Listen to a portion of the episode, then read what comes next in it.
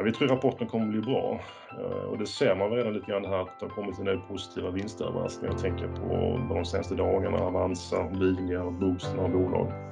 Mycket tyder på att mars har varit en väldigt bra månad för många bolag. Och Macro pekar också på att april och de kommande månaderna kommer att vara ganska bra. Det här är Investera och agera, en podcast från Carnegie Private Banking. Hej och välkommen! Investera och agera är nu tillbaka från ett kortare påsklov. Idag när vi spelar in så är det onsdagen den 14 april. Klockan är ungefär halv fem. Du lyssnar på mig, Peter Nelson, som är ansvarig för portföljförvaltningen här på Carnegie Private Banking. Jag tänkte ge en kort eh, uppdatering på marknadsläget på marknaderna idag. Eh, men sen ska vi prova ett nytt format där jag ska besvara lite lyssnarfrågor som har kommit in. En hel del frågor, så vi får se. Eh, jag ska besvara så många som jag hinner. Och tyvärr kan jag inte av legala skäl kommentera enskilda aktier utan där får du som kund eh, kontakta din rådgivare för att diskutera dessa. Men först då till, till marknadsläget. Eh, vi kan ju konstatera att vi har väldigt starka börser.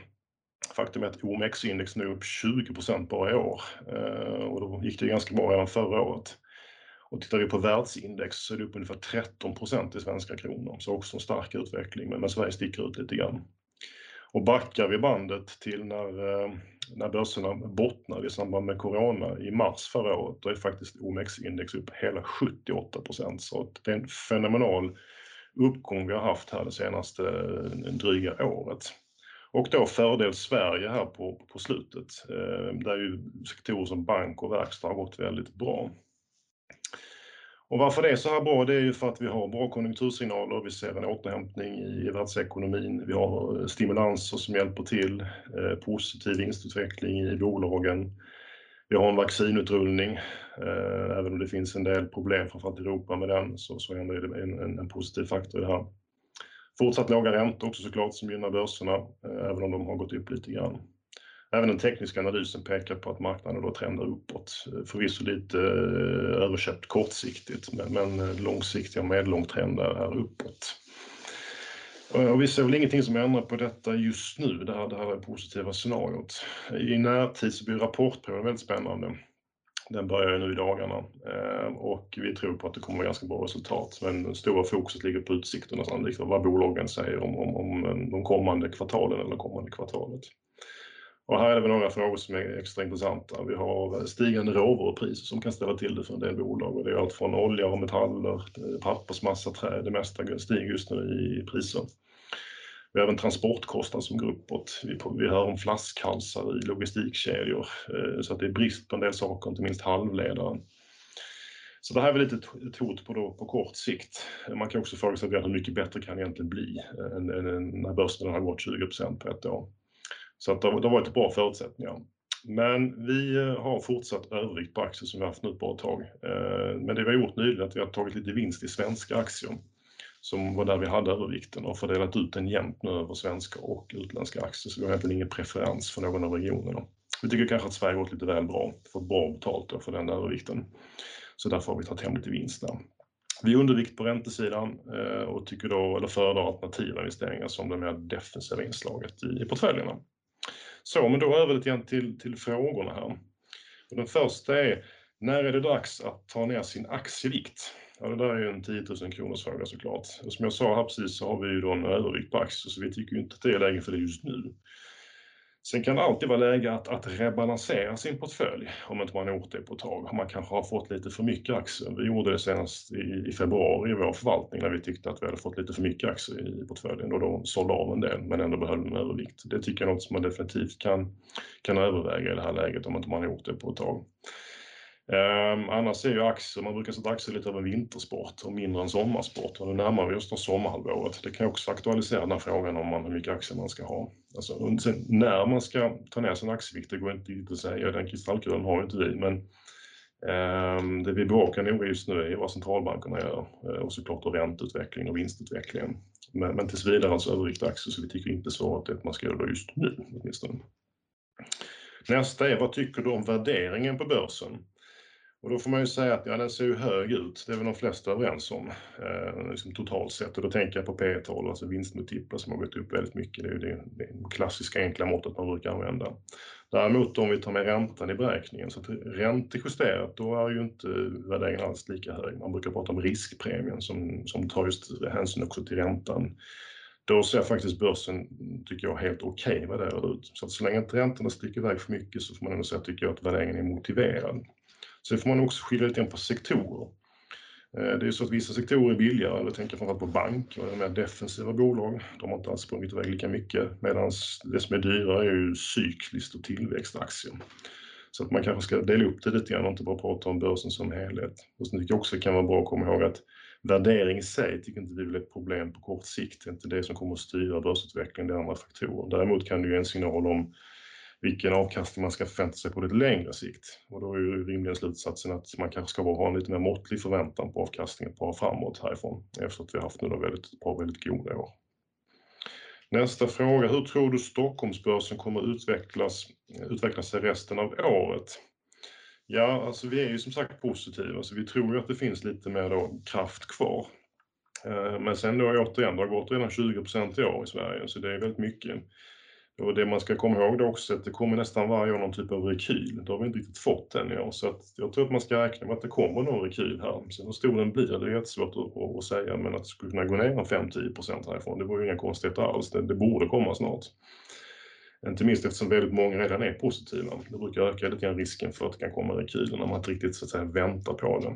Och det finns ju mycket vinster att ta hem också. Så att vi tror att det slutar bra, men att det kommer komma någon rekyl och då gäller det att man är redo att uh, buy the dip som man säger. Åtminstone allt annat lika är det fortfarande det som är strategin, att, att kunna då eh, använda likviditet och, och köpa med aktierna när dippen kommer. Eh, nästa fråga, är vi i en bubbla? Vad skiljer mot år 2000? Finns det likheter?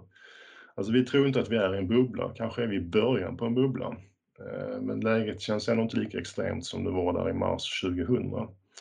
Jag tänker framförallt på att ändå, även om värderingen är ganska hög, så är den ändå lägre än vad den var då. Absolut om man ställer det i relation till räntan som var mycket, mycket högre på den tiden. Dessutom har, ju, har vi nu ett mycket tydligare stöd av centralbanker och stater med alla stimulansprogram. Så att eh, det är också en skillnad mot hur det var eh, då.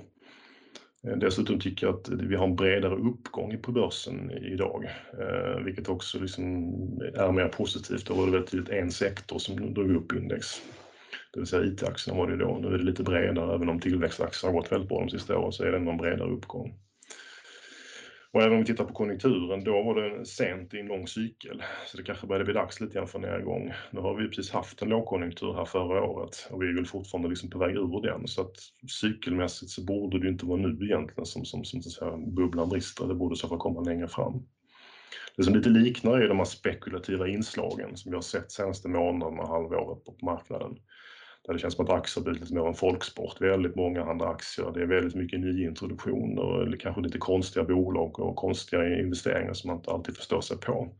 Det är väl sånt som liknar lite grann hur det var då och som man tycker då ska vara observant på. Men ändå totalt sett tycker jag inte att vi är i en bubbla än åtminstone. Eh, med facit i hand, vad hade du gjort annorlunda i portföljen under coronaåret? Ja, det hade varit kul om man hade facit i hand. Det är uppenbart att man skulle köpt mycket mer aktier i mars förra året. Eh, det är såklart med facit i hand det man skulle ha gjort. Eh, sen var det inte helt lätt att säga att, att det skulle vända just då, att det skulle bli en kraftig återhämtning. Vi är ändå glada att vi i april köpte aktier när vi rebalanserade våra portföljer just för att vi tyckte att vi hade blivit underviktade aktier och att det var dumt att fortsätta vara det efter den kraftiga nedgången.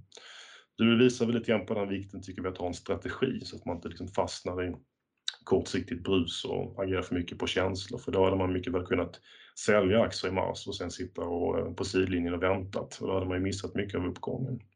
Men visst, köpa ännu mer aktier skulle man gjort om man förstod exakt vad som skulle ha hänt då.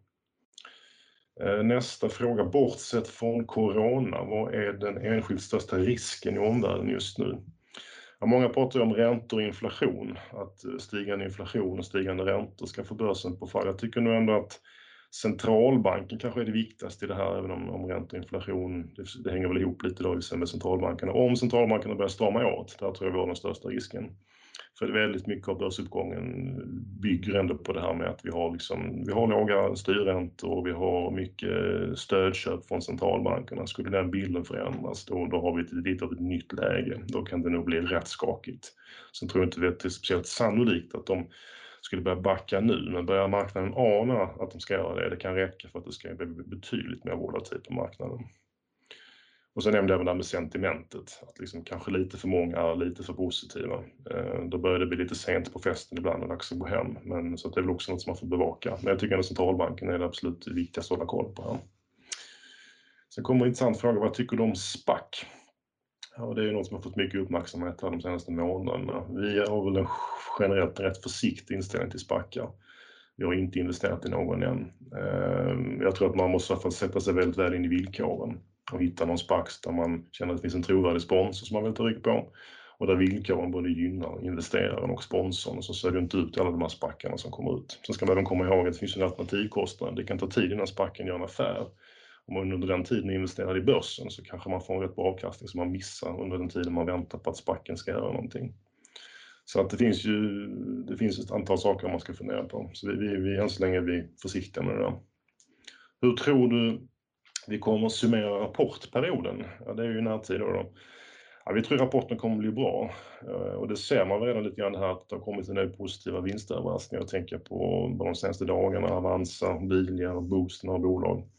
Mycket tyder på att mars har varit en väldigt bra månad för många bolag och makro pekar också på att april och de kommande månaderna kommer att vara ganska bra. Så att det ser bra ut. Så tror vi väl ändå att det här med stigande kostnader kan börja bli ett tema lite grann. Som, eh, och vi får se vad bolagen säger om det då när rapporterna presenteras. Så framåt ska man nog leta efter bolag med pricing power, det vill säga bolag som har förmåga att själva höja sina priser för att kompensera för just stigande kostnader. Men totalt så tror vi att det kommer att vara bra rapporter. Hur ska man tänka sektormässigt beroende på hur räntan utvecklar sig? Ja, vi tror lite grann på att räntorna kan fortsätta stiga en del. Det talar lite grann för att man ska fortsätta den här eh, reflationstraden som man har pratat om på sistone. Och det är ju att, att sektorer som bank och cykliskt får lite fördel. och Att det blir lite lugnare för, för tillväxtbolag och kanske även fastigheter som inte då gynnas av, av stigande räntor. Men samtidigt så ser man att, tycker vi, eller tycker vi väl att man måste ha en balans i portföljen, det har vi sagt flera gånger. För att på längre sikt är ändå tillväxtbolagen förmodligen det mest intressanta. Så man ska inte satsa på bara det ena eller det andra här utan att blanda i portföljen. Det kan ändra sig väldigt fort också, så lite både och. Eh, kontorsdöd. Hur tror du fastighetssektorn utvecklar sig i takt med släppta restriktioner? Där kan man ju säga att det har legat lite grann en våt filt över, över framförallt kontor och handelsfastigheter. Eh, det är inte så konstigt med tanke på att folk har varit mycket hemma. Och det borde ju bli lite då mindre dåligt eller lite bättre för den här typen av fastigheter och fastighetsbolag. Och man kan även konstatera att de är lågt värderade, många av dem, så de borde kunna stiga en del om vi ser att, att, att trafiken återvänder.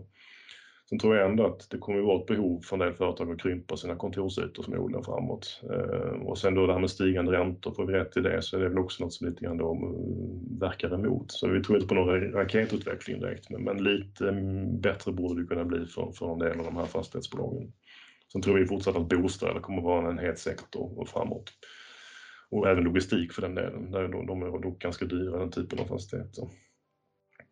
Och sen den eviga frågan, eh, värde eller tillväxt? Jag har varit inne lite på det redan då. Vi tror på både och här. Va? Att eh, i närtid kan det vara lite mer fördel för det man kallar för värde. Det finns olika definitioner på det där. Men att man på längre sikt ändå ska ha tillväxt i portföljen. Och vi har ju ägnat lite grann vintern åt att rotera i vår portfölj från en del tillväxt till, till mer värde. Men som sagt, vi tycker att man ska ha både och. Ja, tack för väldigt många bra frågor. Det här tror jag vi hinner svara på idag. Så tack så mycket för att ni har lyssnat. Vill du veta vilka aktier och investeringar vi tror på? Du som ännu inte är kund kan beställa en provportfölj på carnegie.se privatebanking så sätter vi ihop en rekommenderad portfölj för dig.